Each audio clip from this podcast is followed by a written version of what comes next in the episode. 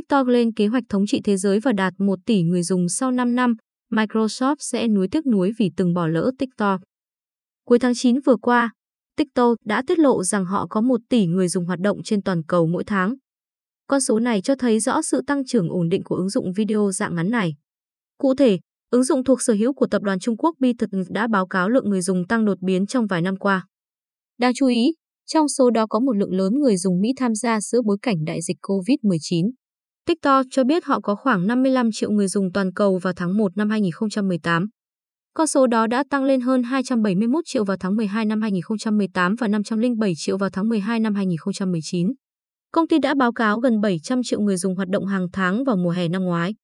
Để so sánh, Facebook cho biết trong quý thứ hai, họ có 3,51 tỷ người dùng hàng tháng trên tất cả các ứng dụng của mình, tăng từ 3,45 tỷ trong quý đầu tiên. Nhiều đối thủ trên thị trường hiện đang chạy đua để tạo ra các phiên bản ứng dụng video ngắn giống TikTok. Facebook đã tung ra bản sao TikTok của mình, Instagram Reel cũng thịnh hành rộng rãi vào tháng 8 năm ngoái. Snap đã công bố một tính năng tương tự được gọi là Spotlight vào năm ngoái. YouTube của Google đã ra mắt đối thủ cạnh tranh với TikTok là YouTube Shorts vào tháng 9 năm ngoái. Đây là công cụ tạo video dạng ngắn mới của YouTube, cho phép người dùng trải nghiệm và sáng tạo các video ngắn bằng điện thoại di động.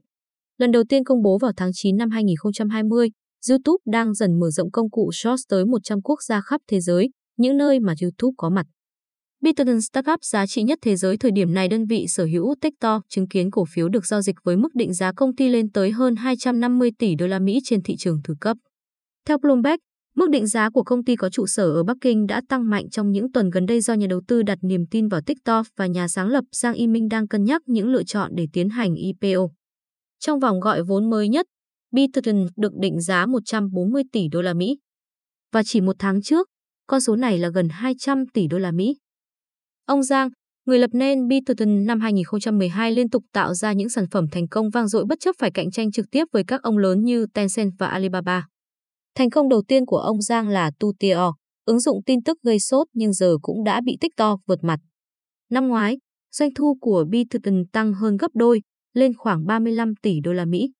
Năm 2019, Bitcoin ghi nhận lợi nhuận dòng cao kỷ lục lên tới hơn 3 tỷ đô la Mỹ, doanh thu tăng gấp đôi lên trên 17 tỷ đô la Mỹ từ mức 7,4 tỷ đô la Mỹ vào năm 2018. Nhiều nguồn tin nói rằng công ty hiện nắm trong tay trên 6 tỷ đô la Mỹ tiền mặt.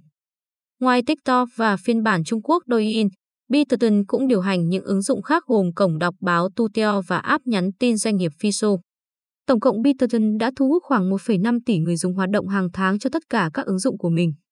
Tính tới tháng 11 năm 2019, Công ty có trên 60.000 nhân viên và phục vụ trên 150 thị trường.